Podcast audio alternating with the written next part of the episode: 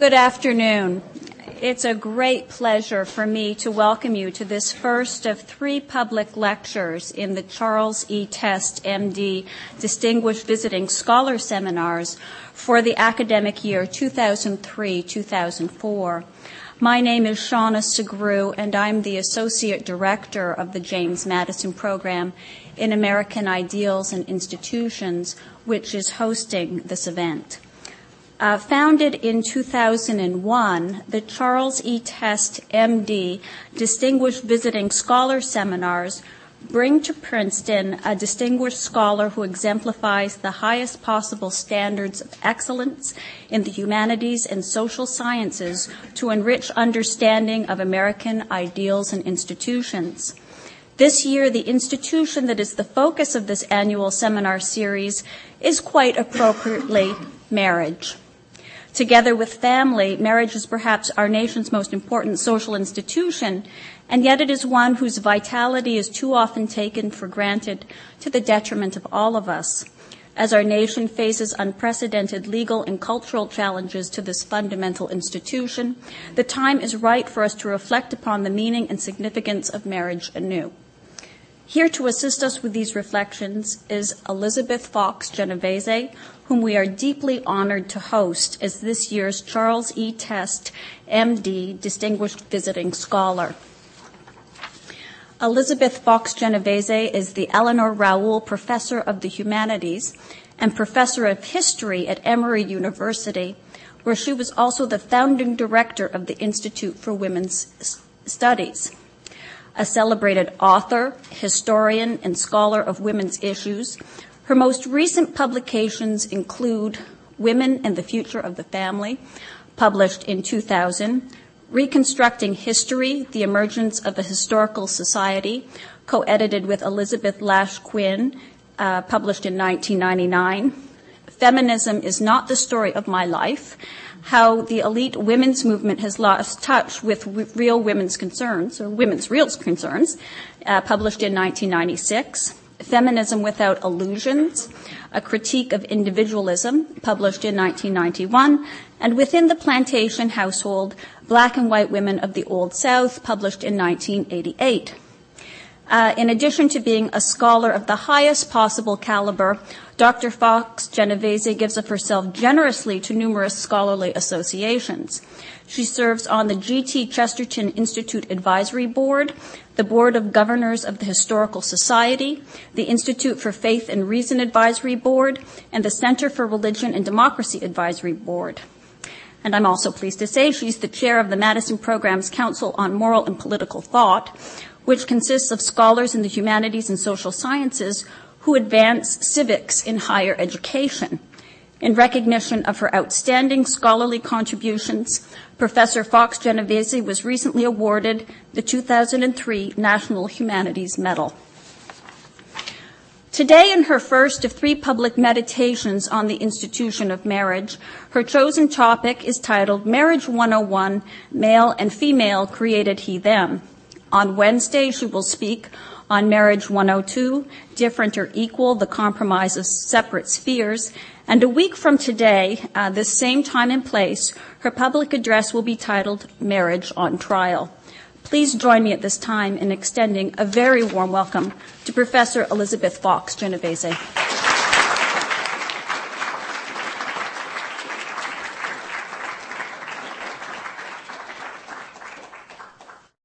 Thank you, Sagun, and thank you, Seana, and thank you all. It's a really a great pleasure to be here. I want to make sure I'm doing this mic properly. Since Seana announced my titles, you will know that although my focus ultimately is on the current crisis in marriage, I am moving us back in time to try to put it in some historical context and perspective. It's impossible to give a history of marriage even in three lectures. So what I will offer you are a, is series of vignettes of issues in marriage that I think may provide some context for the current crisis and the final lecture will explicitly deal with contemporary issues.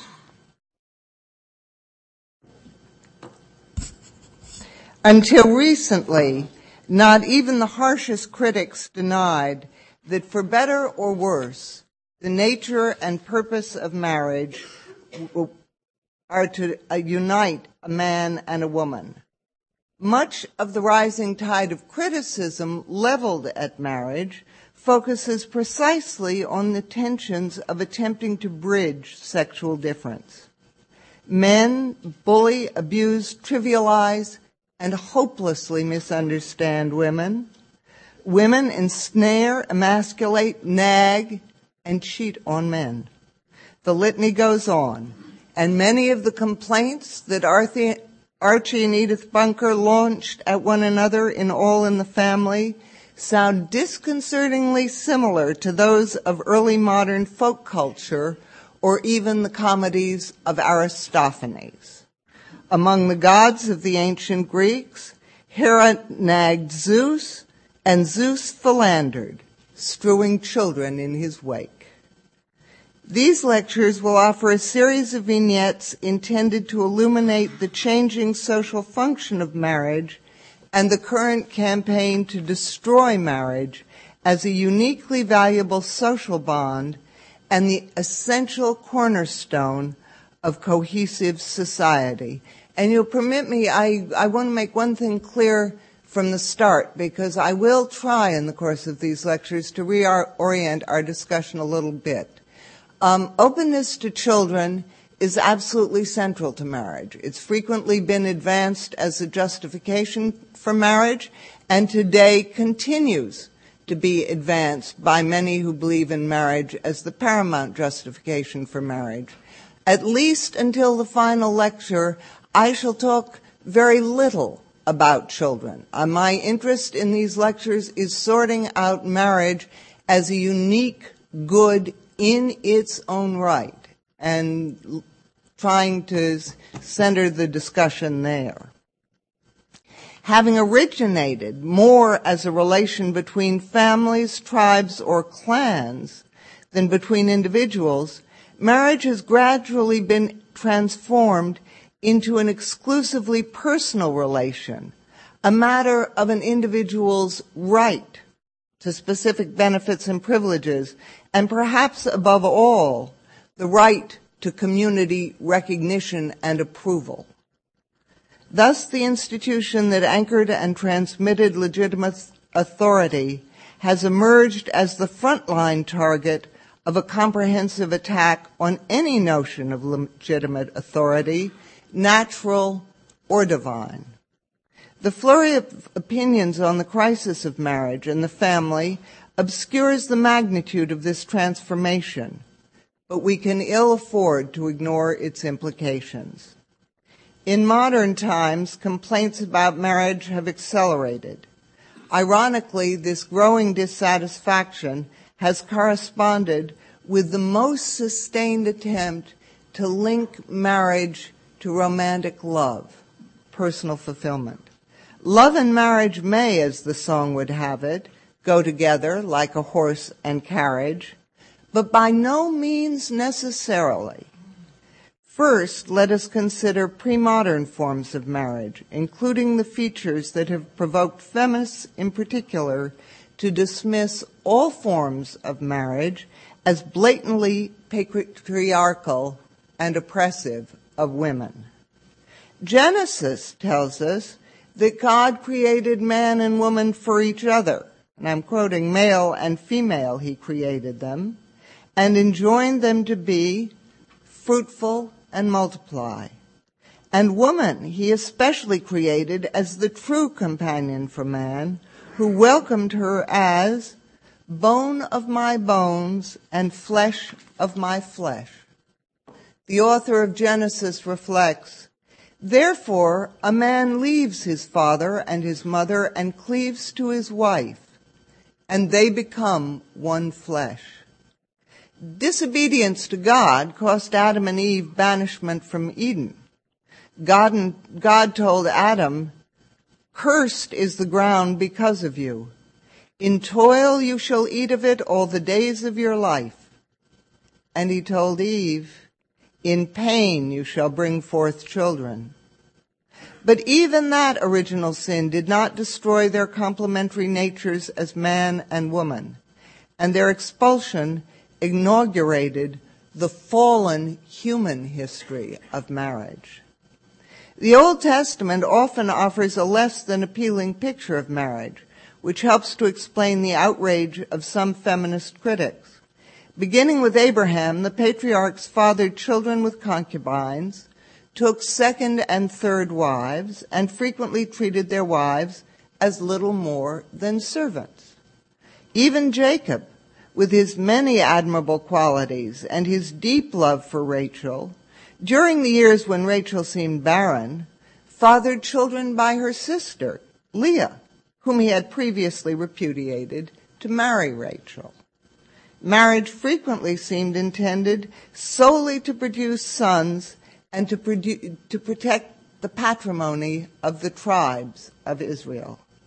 Thus, the daughters of Zelophehad are told they may marry whom they please, provided that they marry only, quote, within the family of the tribe of their father, so that the inheritance of the people of Israel shall not be transferred from one tribe to another. In a similar spirit, if a man dies without having a son, his brother must marry the widow, and the first son she bears him shall succeed to the name of the brother who is dead, that his name may not be blotted out of Israel. And the house of the man who refuses this obligation to build up his brother's house will be called the house of him that had his sandal pulled off.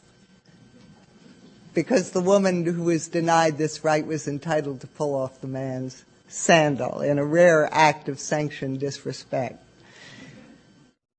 In these passages, the importance of family and tribe demonstrably trumps the mere human relations of man and woman. Yet the Old Testament, like other ancient sacred texts and myths, also recognizes the force of love, which it frequently depicts as destructive. Men and women pay equally for adultery, to which both are considered susceptible.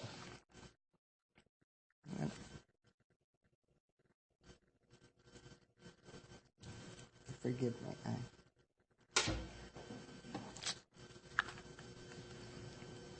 The man who commits adultery must be killed, and the woman with him.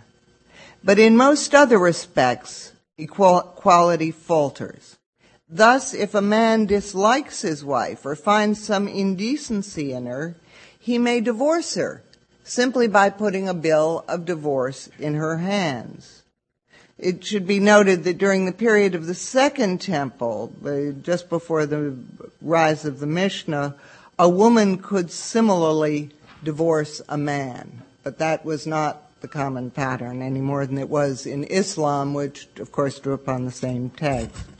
These rules eerily combine primitive and postmodern views of personal relations in ways echoed in some of Toni Morrison's fiction. Disruptive passion, prototypically in David's obsession with Bathsheba, and its brutal consequences recur throughout the Old Testament, as do examples of devoted love between a husband and a wife. But the emphasis consistently falls on marriage as the foundational social bond. What the Old Testament tells as stories and sets of rules and laws, anthropologists discuss as the forms of social life and social structures. Claude Lévi-Strauss, the highly regarded French structuralist anthropologist, has argued that the basic roots of complex societies lie in the exchange of women. Primitive groups, like the early Hebrew tribes, are inclined to marry within the tribe with the goal, as Deuteronomy puts it, of strengthening the house. modern societies frown on this practice of endogamy.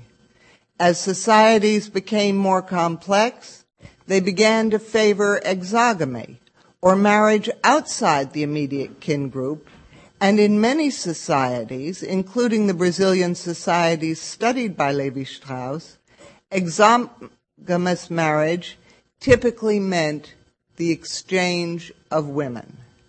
In other words, the ties between two groups did not result from the vagaries of personal choice that might have sent a boy to another tribe while welcoming one of that tribe's girls in return. In such patrilineal societies, men were responsible for building the strength of the tribe, and women were effectively treated as bargaining chips to cement alliances or consolidate other political goals. The role of marriage in consolidating political alliances is readily apparent in the history of ruling families. European ruling houses invariably married to realize political goals and would probably have lost in prestige had they not. One of the most important examples concerns a marriage that did not occur. Elizabeth I of England, throughout her long reign, entertained a succession of suitors, each with um, very important diplomatic and political inter, uh, attributes, each of whom she eventually declined. In entertaining them, she was dangling before them the prize of her person and her kingdom and thereby gaining large and small advantages for it. In refusing them, she protected her own position as ruler, which the presence of a husband would have compromised, if only by raising the question of her proper wifely deference to him. In the more usual version of these alliances, the man was the ruler, which reduced but did not necessarily eliminate the problem of domestic power relations, especially when the royal bride came from a powerful family. During the 18th and early 19th centuries, the Habsburgs showed a special talent for marrying daughters for maximum political leverage. First, the meddlesome Marie Antoinette to Louis XVI, and then the unremarkable but presumably fertile Marie Louise to Napoleon, who divorced Josephine to get a, an heir. Marriage, as its critics delight in pointing out, has notoriously been used to further the economic interests of families, often in transactions that traded impecunious social distinction for socially lackluster wealth. Such transactions are as old as marriage itself, even when they are more symbolic than substantive. In sealing a marriage, the family of one of the prospective couples would offer gifts and tribute to the others, and in some instances, gifts were exchanged. The gift has figured as a powerful symbol throughout virtually all cultures, the tangible embodiment and confirmation of intangible promises and intentions.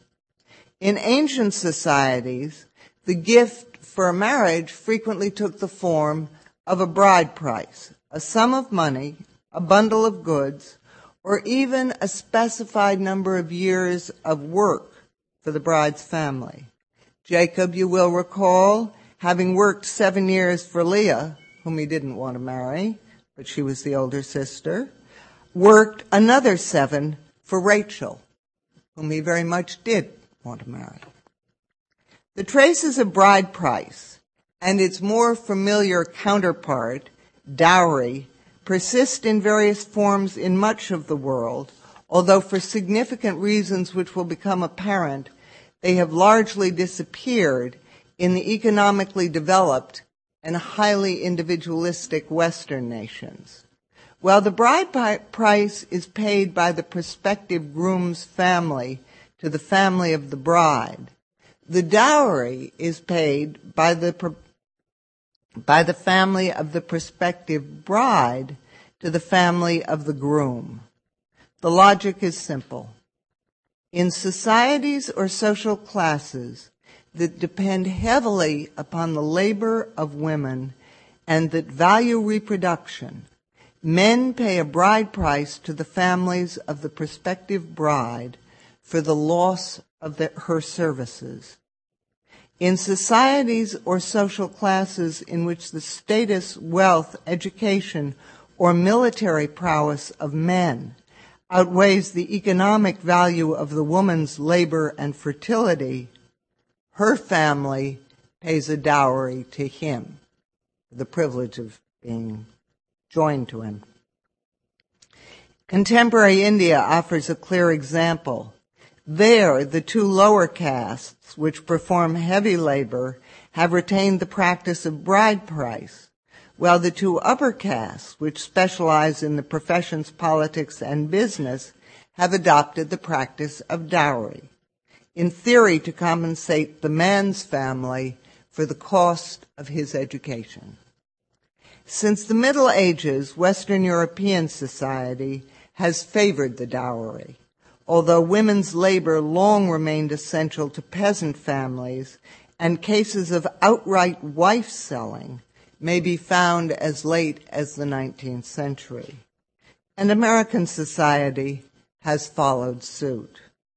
Among the upper classes, dowries were often substantial, and the inability to amass them, or to an, amass an adequate dowry for only one daughter, could result in a young woman's failure to marry. Convents provided an alternative to marriage, and permitted a young woman to leave her parents' home, but they too required dowries, albeit more modest ones than those demanded by the greedy families of eligible young men. Dowries also afforded a unique way to advance the social standing of a wealthy but not noble family. In a world divided into estates, legally defined classes, which, although less rigid than Indian castes, were notably less flex- flexible than modern class systems, a sufficiently lucrative dowry might suffice to move a young French woman of the third estate into the second estate, the nobility. As the practice spread, especially during the 18th century, it earned the quaintly inelegant description of manuring one's fields. After the French Revolution abolished the system of estates, the French joined the British and a growing number of European societies in the comparative fluidity of a class system that granted growing freedom to mere wealth to determine social standing. The impact on marriage, especially among the wealthier and better born, was immediate and revealingly recorded in the great 19th century novels. Those developments introduced a new, if seriously limited, measure of sexual equality into marriage, opening new opportunities, but simultaneously eroding the strength of marital bonds and the next lecture will more fully explore these developments. In short, marriage has secured a vast web of social, political, and economic functions.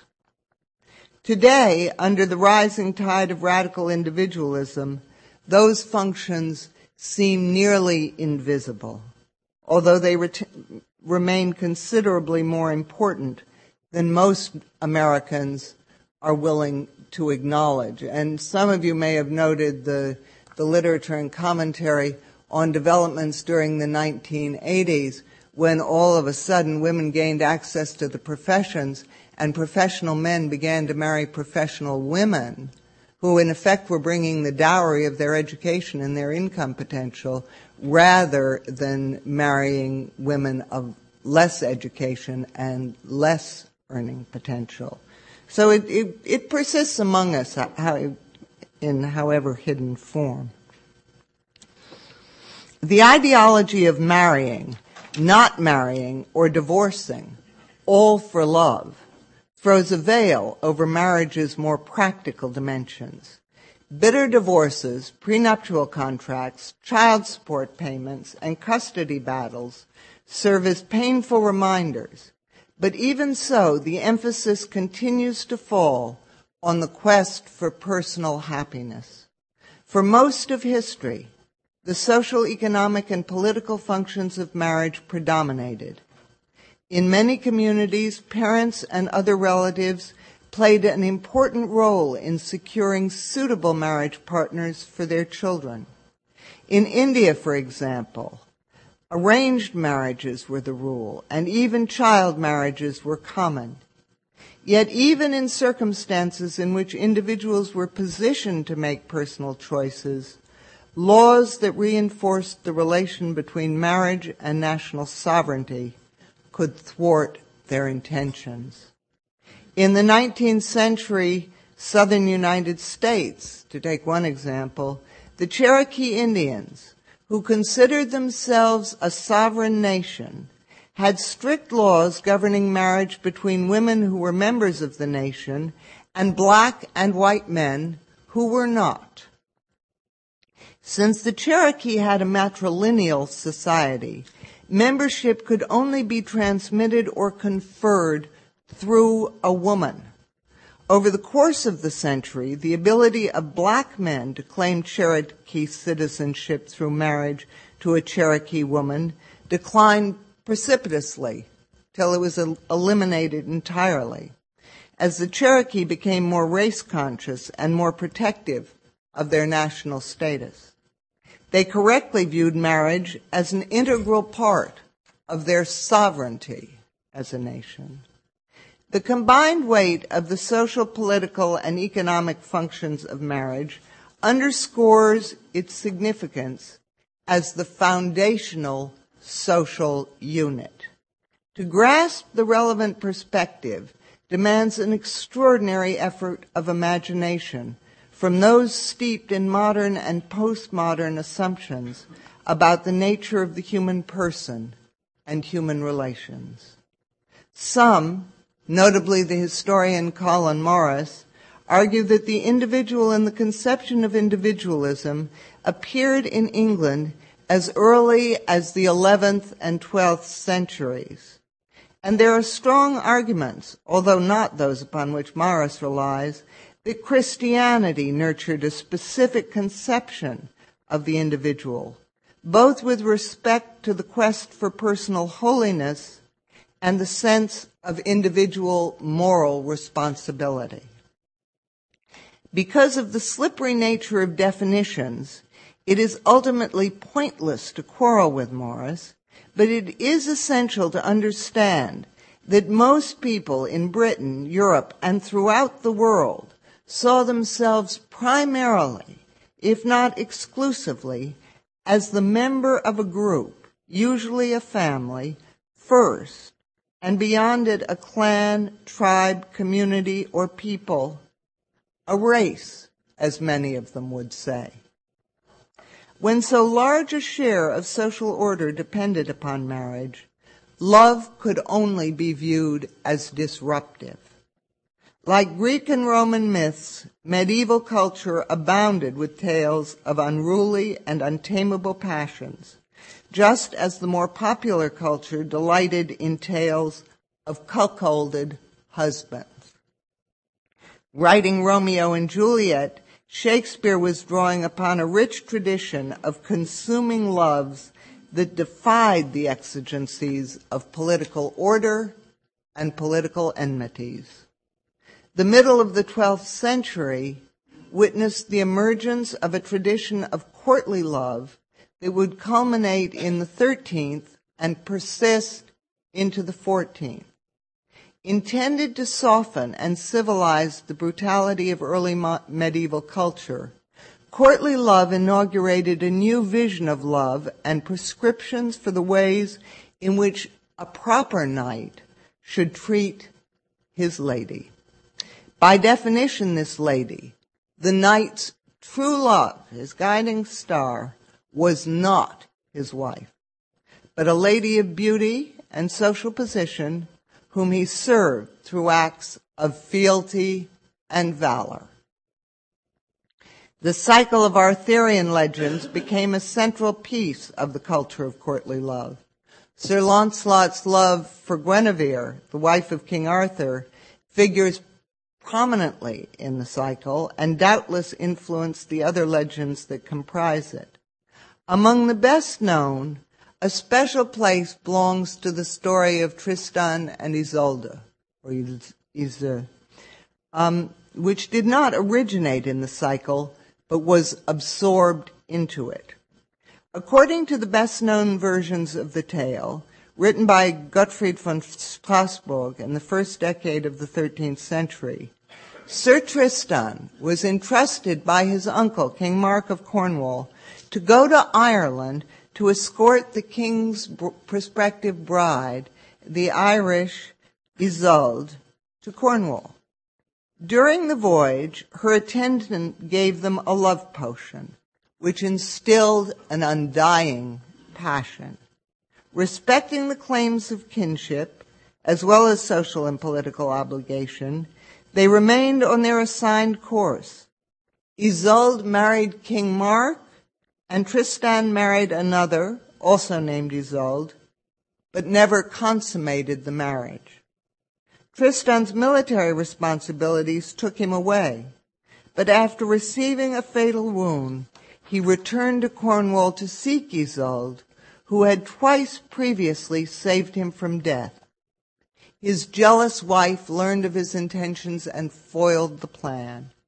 Tristan died desolate, and Isolde, who arrived minutes too late to save him, lay down in his arms and died with him.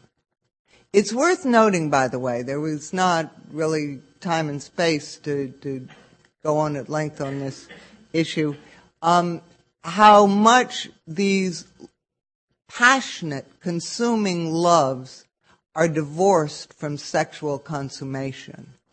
Very foreign to the modern sensibility, but, but true love in this context is something that verges on the holy. It is almost ethereal. Few tales better or more poignantly illustrate the potential conflict between love and marriage, which helps to explain why it has been so frequently retold. Among the many who have done so, we may note Paul Hamilton Hayne, author of The American South, Frederick Manning, William Morris, Algernon Charles Swinburne, Alfred Lord Tennyson, and Thomas Mann. Towering above all, Richard Wagner's opera, Tristan und Isolde, powerfully affected countless writers and painters in various countries and helped to consolidate the modern myth of Liebestod, death for or through love. However flamboyant and informed by modern themes, Wagner's treatment captures the essence of the original medieval sensibility. Love is inherently dangerous and usually deadly. It is not compatible with social order and has nothing to do with the rearing of children, the predictable appearance of meals, or the observance of basic social conventions.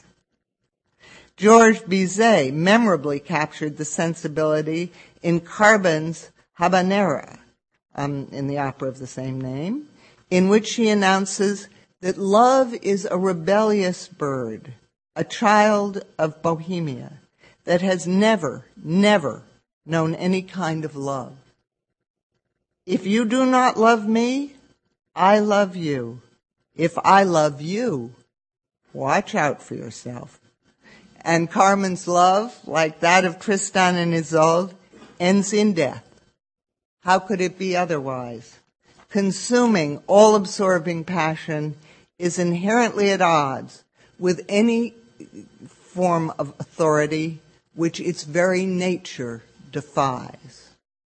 When authors like Kate Chopin, Willa Cather, and Thomas Mann weave music, sometimes explicitly Wagner, into their representations of love, they treat it as the equivalent of a love potion that takes possession of the individual's senses with the same effects as an addiction or an obsession.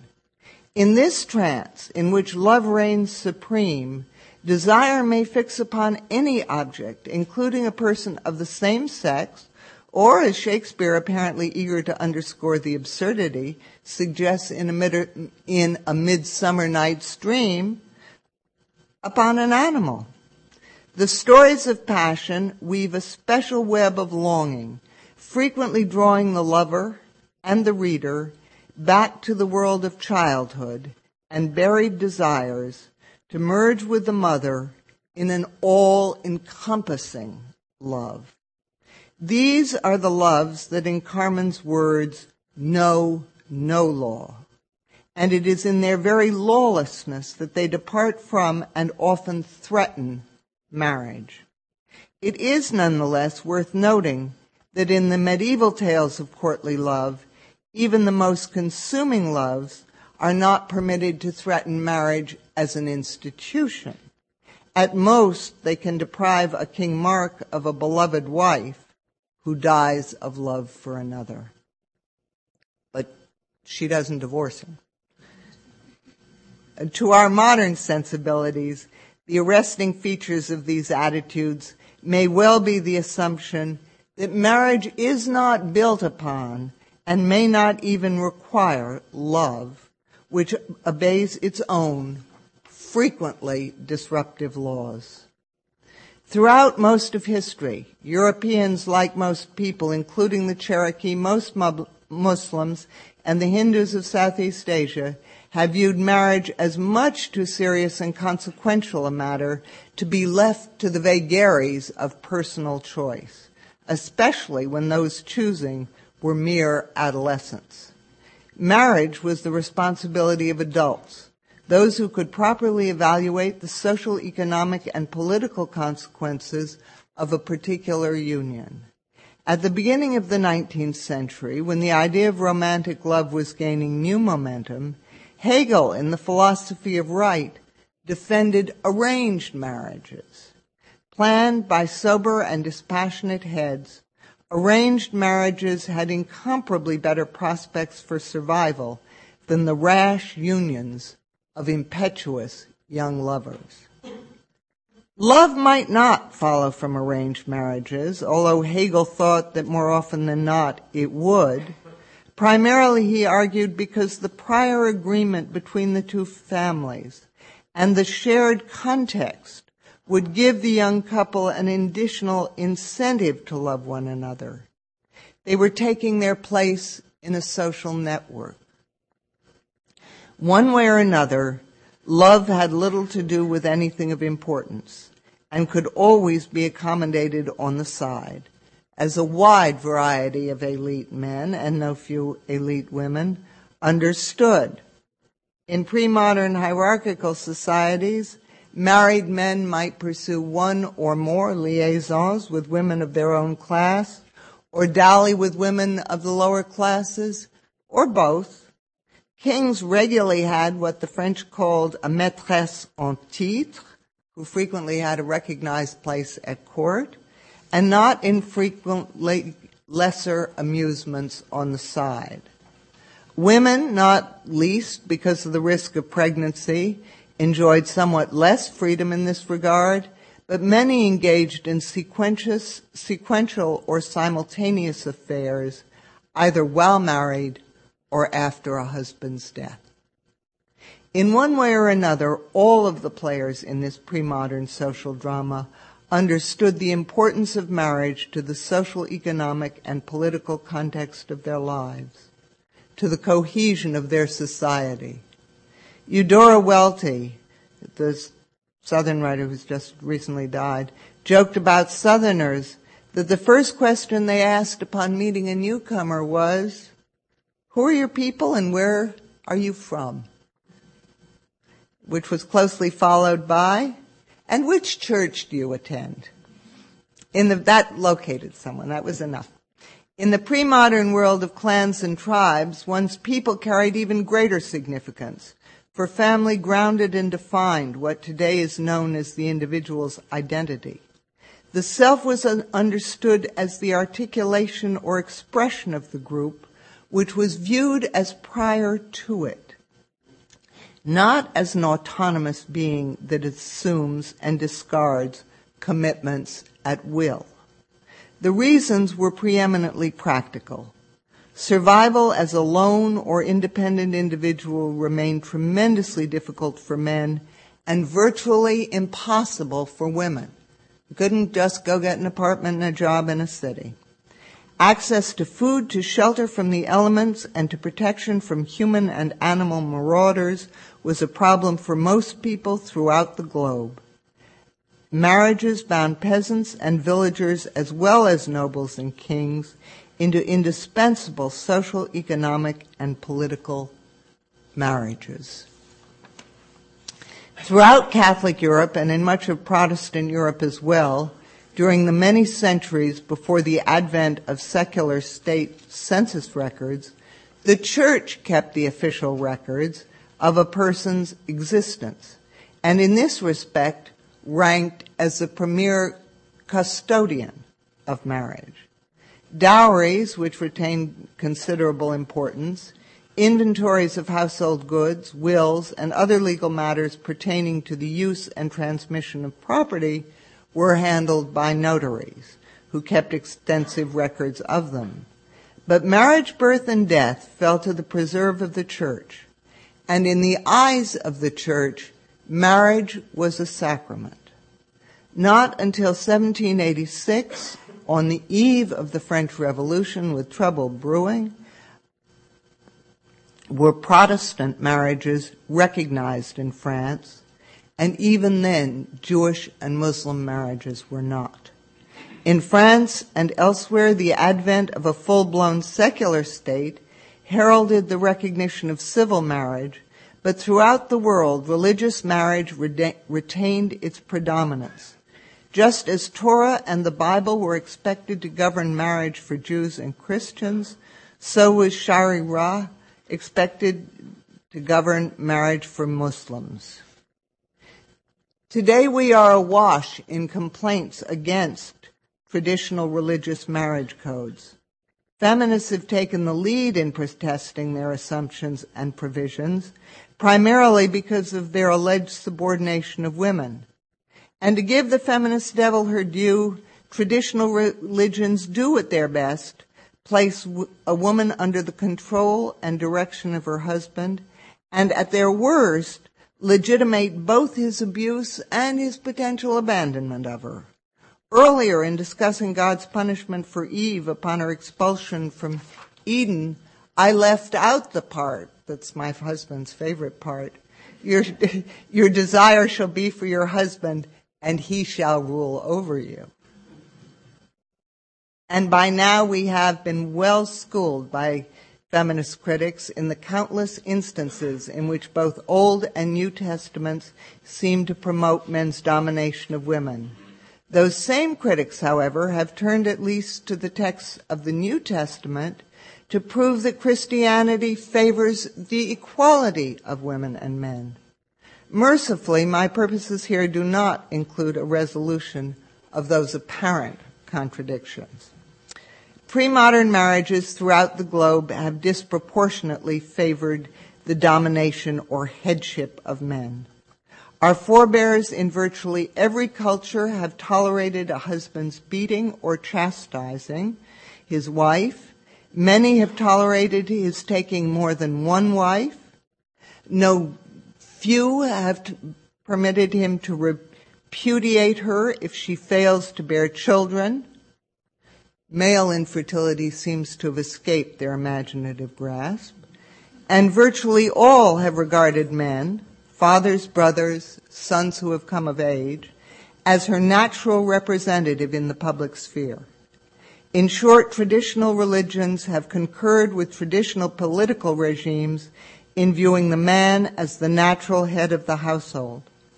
This attribution of authority alone has been enough to lead feminist women and sympathetic men to regard the very idea of sexual difference with suspicion, if not outright hostility. Yet their response misses an important point. Head of household though he might be, the husband and father was also its delegate. And in his absence, his place could be filled by the next senior member of the household, normally his wife, if none of his sons had come of age. We have no justification for seeking sexual symmetry in some mythic golden age and then blaming some putative rise of patriarchy for the imprisonment and brutalization of women within marriage. Quests for a matriarchal past have proved fruitless, although there have been a number of matrilineal societies like the Cherokee. One culture and religion after another, notwithstanding differences on countless matters, have adopted the same foundational premises. First, the human species divides into males and females who are at once mutually attracted and sufficiently different to be mutually antagonistic, but whose cooperation is necessary to the perpetuation of the human race, not merely its reproduction in the species, but its culture and institutions. Marriage binds them together into what Willa Cather brilliantly called a state of mortal enmity, as well as into bonds of sacramental love. Second, and more important from the perspective of civilization and the species, marriage proposes a reconciliation of the most fundamental natural difference among human beings sex. For to flee from engaging that difference is ultimately to flee from engaging all others. It might make us thoughtful that in broad historical perspective, marriage has not been about the gratification, much less the rights of the individual, but about the good of society. Armed with postmodern sophistication about change and the historicity of values and institutions, we as a culture seem to be rushing headlong toward the abolition of marriage as we t- transform it to conform to our personal desires. We seem to have discarded the reasons that previous generations defended it, notably its ability to ease the antagonism of sexual difference, to promote economic well-being and social stability, to ground legitimate secular authority, and infuse the most important social bonds with a sacramental character. We still cherish and even idealize economic well-being, which we hold to the high standard of contemporary American prosperity, but we want no strings attached. As for authority, whether natural, secular, or divine, we want no part of it. And ultimately, the essence of marriage is the authority that derives from the acknowledgement and accommodation of the reality of difference notably the fundamental sexual difference between women and men. Thank you.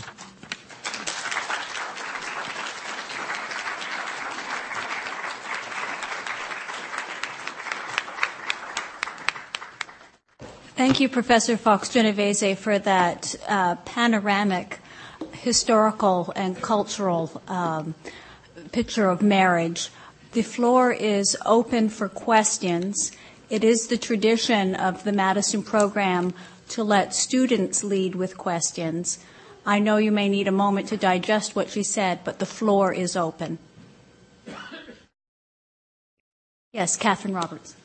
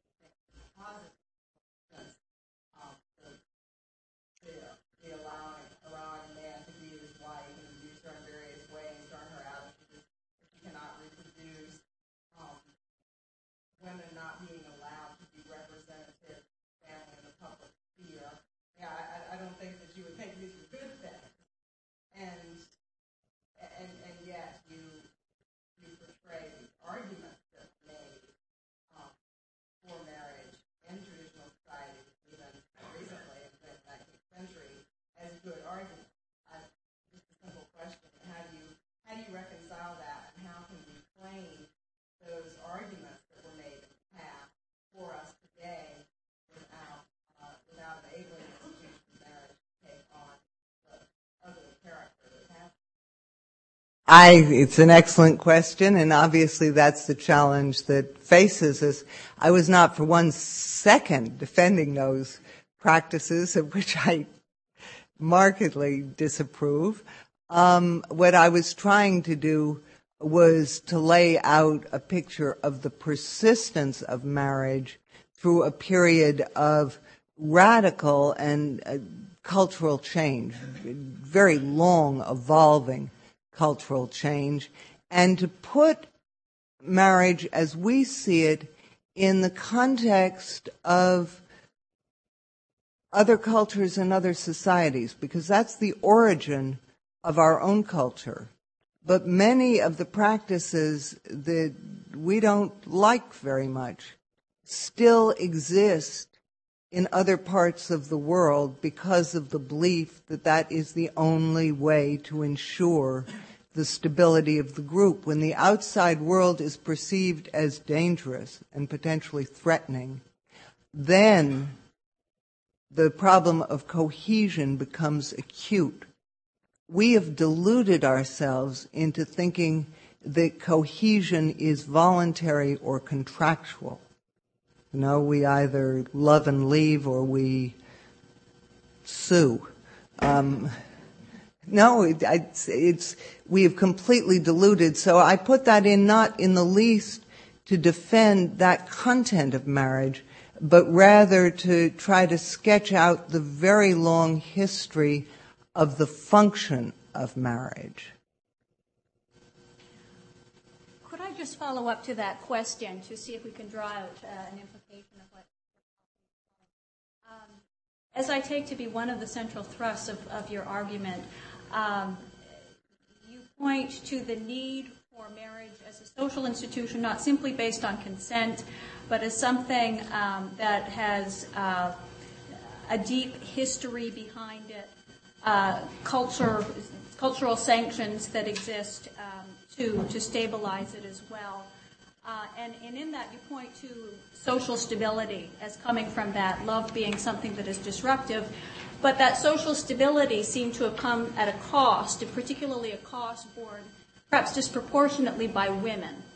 Uh, for those who would see that there's some good in traditional marriage, but appreciate that the history has often been one that born, been born at the cost of women, is, is there some sort of progressive um, viewpoint that you want to put put forth that you know would would allow us to have the best of both worlds, if you will? Could we have traditional marriage and uh, and not have women subordinated at the same time, given all the tales that you had presented to us? Um, I think I I'm inclined to think we can, although I think it's a challenge. Um, but I would begin by pointing out that inescapably, when people like us, all of us in this room, discuss these issues, we're talking about a small fraction of the world's population. Um, the majority of the world still lives in one or another form of poverty in which the need for marriage for survival is paramount and in which the forces of global capitalism are tearing apart whatever remained of peasant com- communities in Southeast Asia and Africa and elsewhere. So that um, that's one issue. I find, frankly, the issue of male headship probably the single most difficult one. Um, first of all, and I'll talk next time about companionate marriage and marriage for love, and that has equally become part of our tradition, and it has entailed a division of responsibilities. Um, in my household, I am the one who knows how to drive a car, fix a computer, balance a checkbook, um, you name it all of it. Um, and um, my husband has recently learned to use a computer, but um, the solving problems when it doesn't function properly is still a bit of a challenge. Um, there is some way in which to any, I think anyone who knows us, he is male and I am female. I do a lot of the activities traditionally viewed as male. Male, we do share about as much as it is possible to share. Um, and yet there is a quality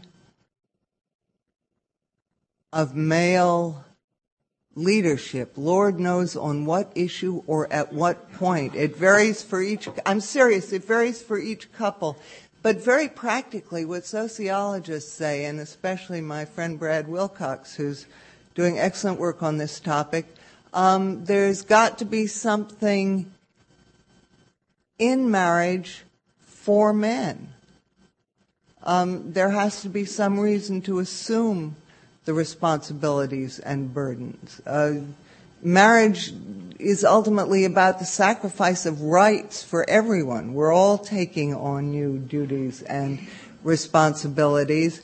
And at the moment, I'm, I'm very resistant to status directives that tell people how to live their lives. St. Paul in Galatians talks about the husband as head of the family, but how he has to cherish his wife as his own body. That that balance between putting her first and his being head, I don't know what the words mean except as different couples live them. Thank you. Other student questions? Yes. When you were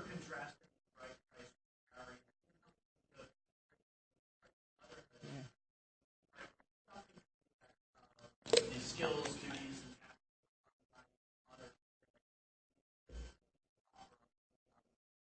Is your characterization of right that sort of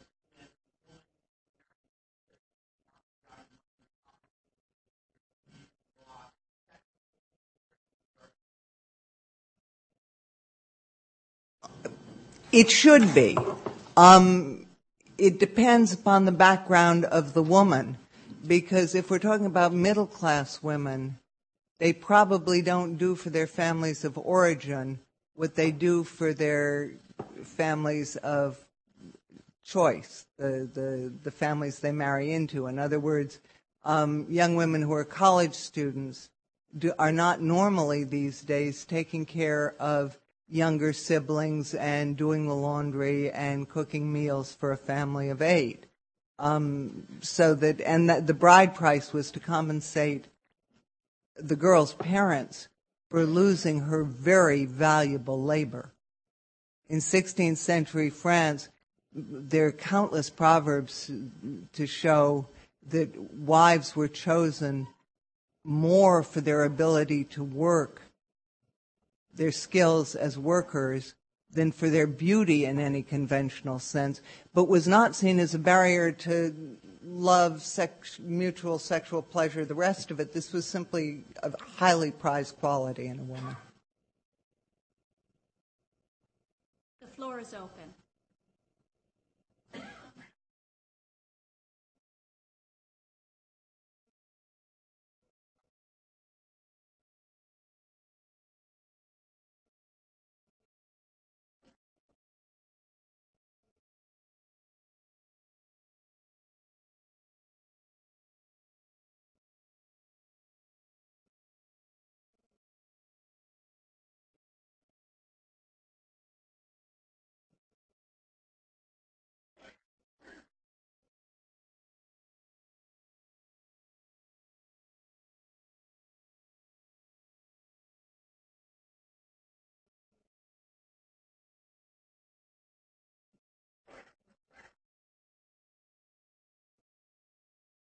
Oh, okay. I'll try. It's, I see, I think I see what you're getting at, and you have very helpfully pushed me to be clear about something.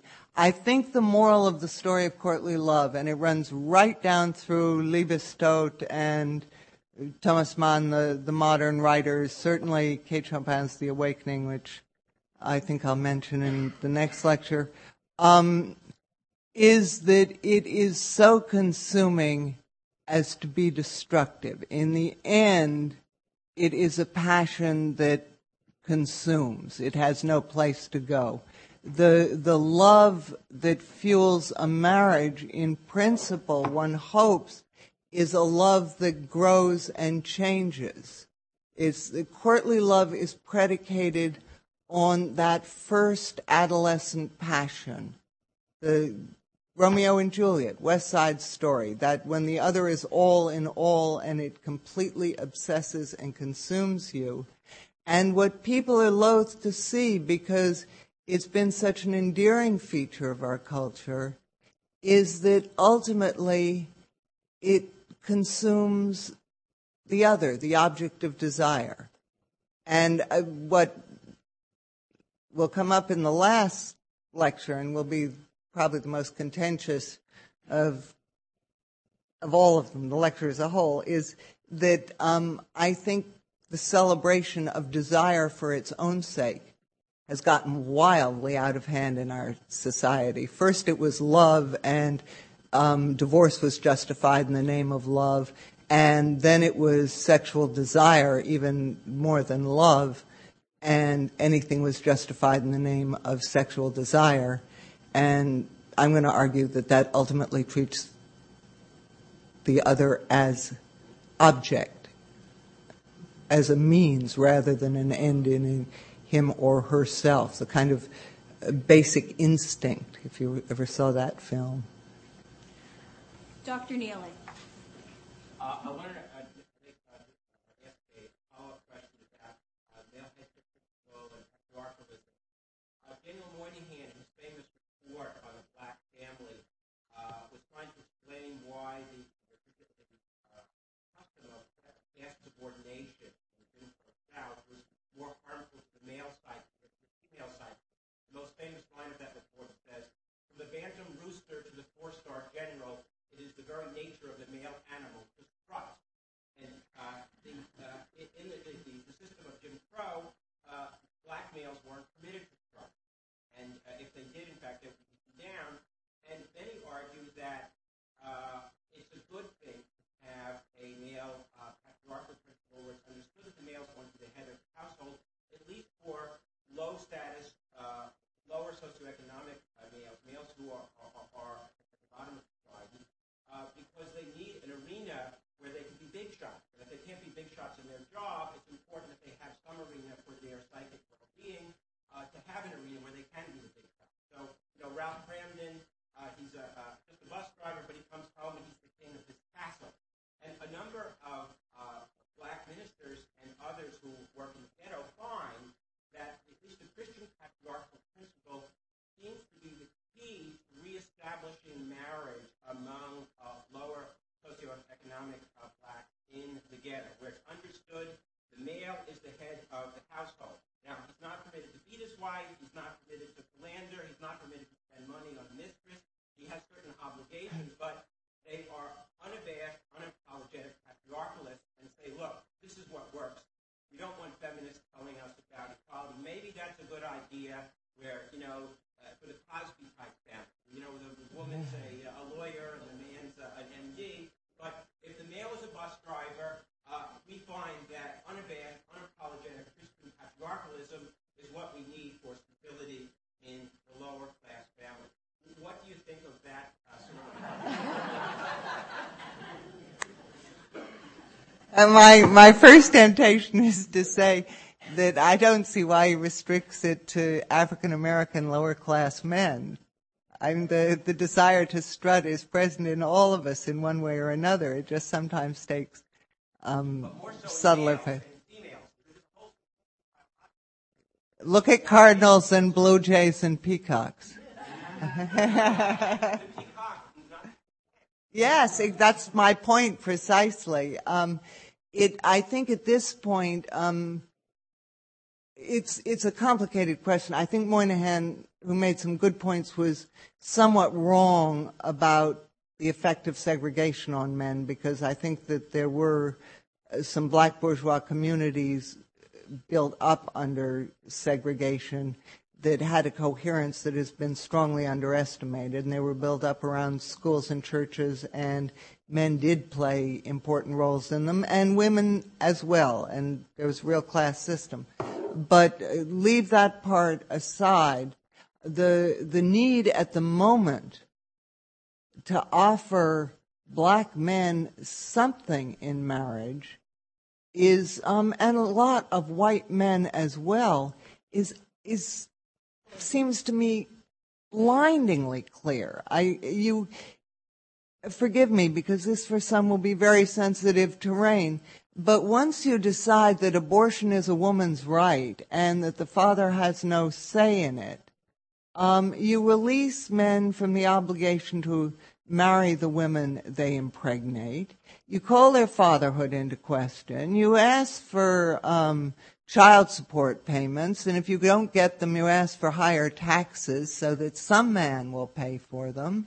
Um, you know, it's um, women get to have the children, women get to have the jobs, women get, get, get. It um, this is no justification or excuse for male brutality, but it seems to me, and I obviously I speak both from the kind of practical wisdom of my grandmother, which deeply influenced me, and from my own faith. Uh, people have to give in marriage on both sides, and for for African American men to have a presence in the world, whether we call it strutting or simply giving them a job and giving them a paycheck to bring home, seems a small price to pay for keeping young black boys out of jail and for reestablishing some coherence and mutual respect within the black community. Reverend Kim. Um, I want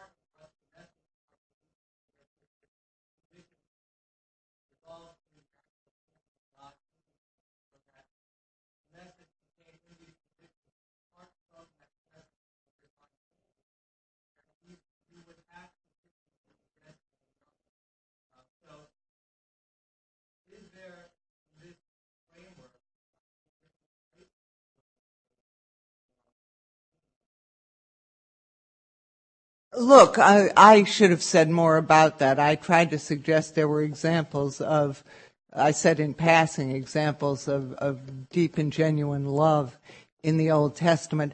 There's much more emphasis on the love between husband and wife in the New Testament than the Old.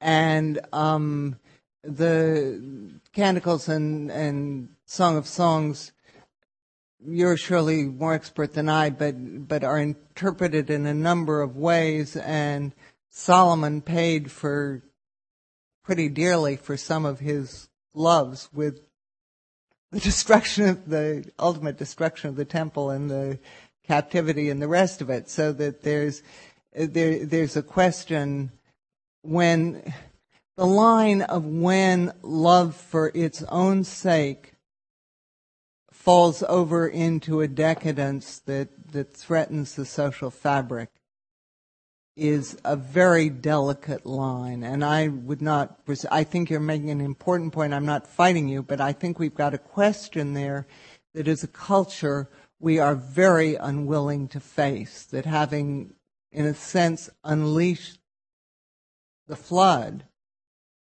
we're, we can't find anything we can say no to. The American Psychological Association has recently decided that pedophilia is not a psychological disorder. It's only a problem if it affects the life of the pedophile. Now, so, but yes, you advanced important examples of love in in the Old Testament. I still think that the David and Bathsheba is the best example as a story of what happens when passion breaks the bonds of prior commitments.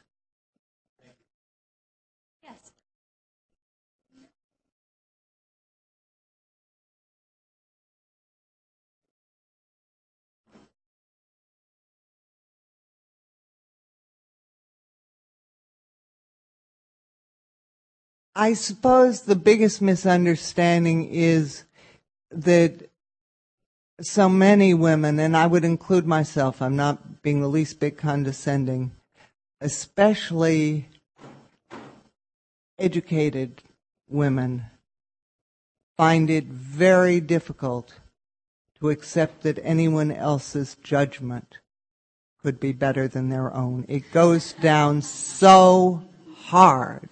And you know, again, it's it, you know, it's a personal answer. It's a question of faith. If if you can make that leap, um, it becomes very rewarding because that simply enhances your own judgment when it's the one that comes into play, when it's it's the one that that carries the day.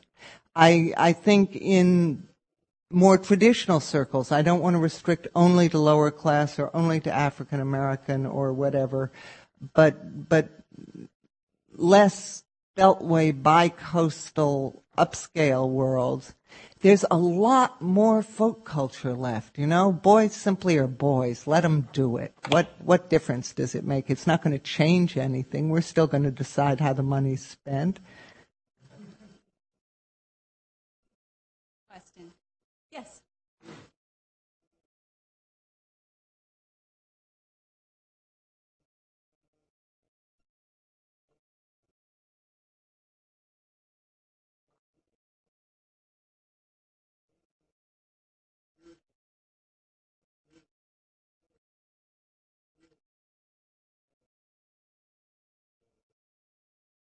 Look, that is the question with which I've been wrestling throughout the writing of these lectures. It's the one I'm forcing myself to engage in the final lecture, so I don't want to give the whole thing away. But I think marriage is also a very important form of resistance.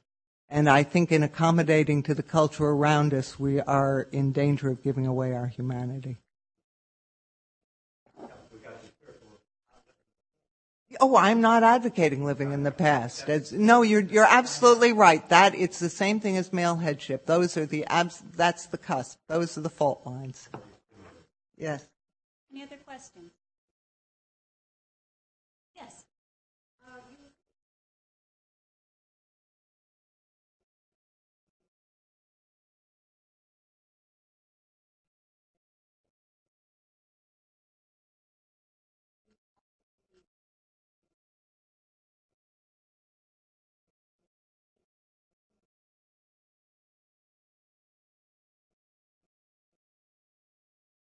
Um, only, it's again an excellent question, only in the measure that love for its own sake becomes self-reflexive more than it is about the other. In other words, you project, uh, I've had some psychoanalytic training, you project needs and desires onto the other and the loves is, is one, it does become an addiction or an obsession and has a very dangerous quality to it that effectively obliterates the other. The extreme form, which you never see in courtly love, is the stalker, is the, the person who kills the one he loves in order to possess her.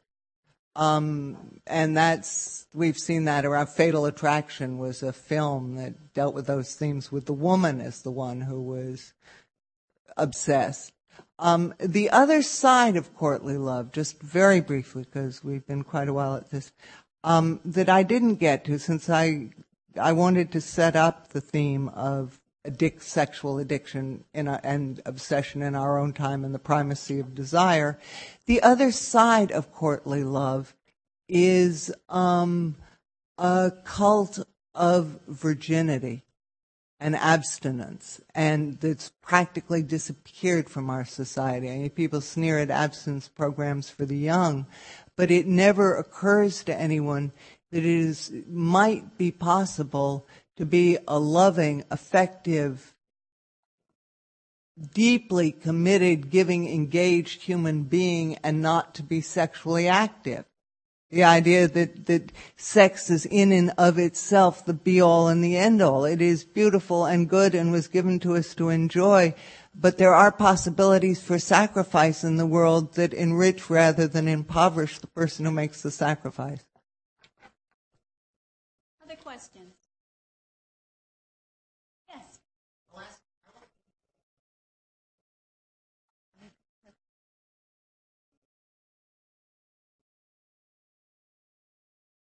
Uh,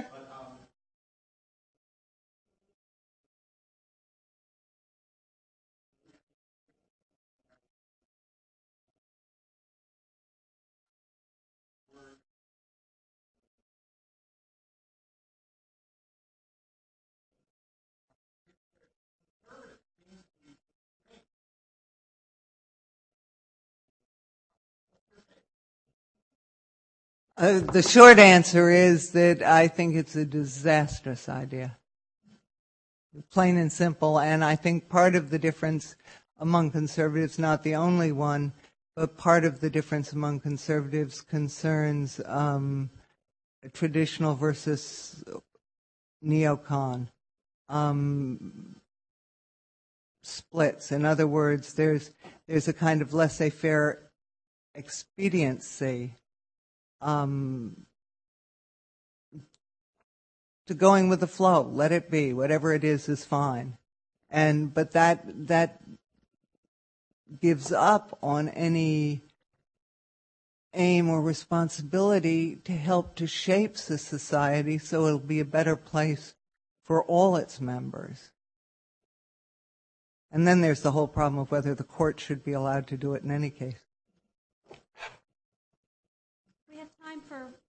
Perhaps two more questions. Yes, uh, Dr. Schlez. I had a different question.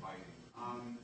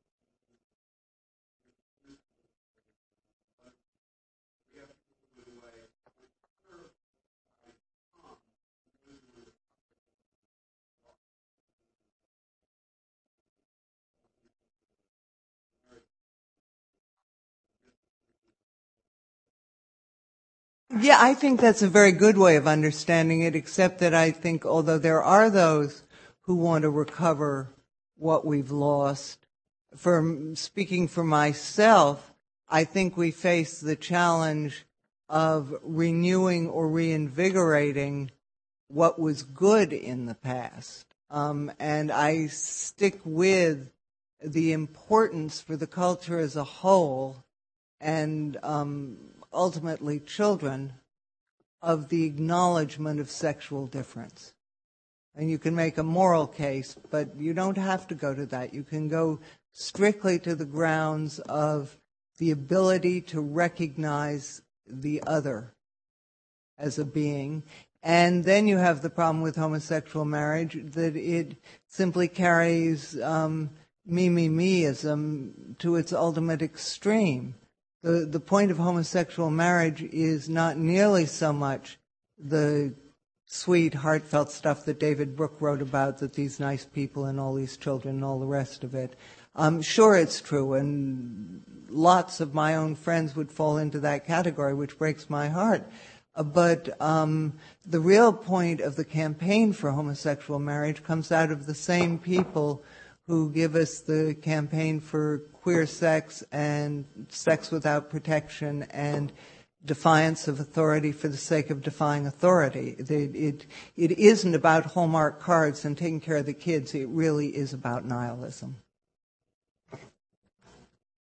Well, with that provocative thought, we are going to adjourn, but uh, I, I, hope to see you back here uh, Wednesday, 4.30, same location for the second in the series, and please join us for a reception in the back hall. And thank you.